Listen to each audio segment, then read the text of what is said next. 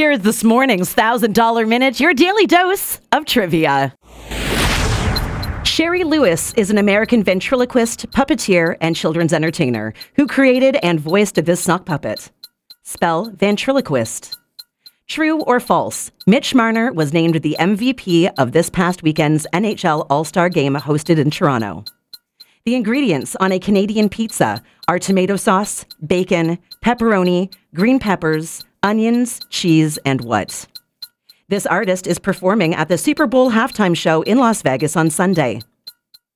Amy is writing Valentine's cards for her 17 classmates and teacher. She's already written seven. How many more does she need to write? Today is February 6th. If your birthday was today, what astrological sign would you be? The Fab Four was a nickname given to this band. What is the name of the arena where the Barrie Colts play? What planet is third closest to the sun?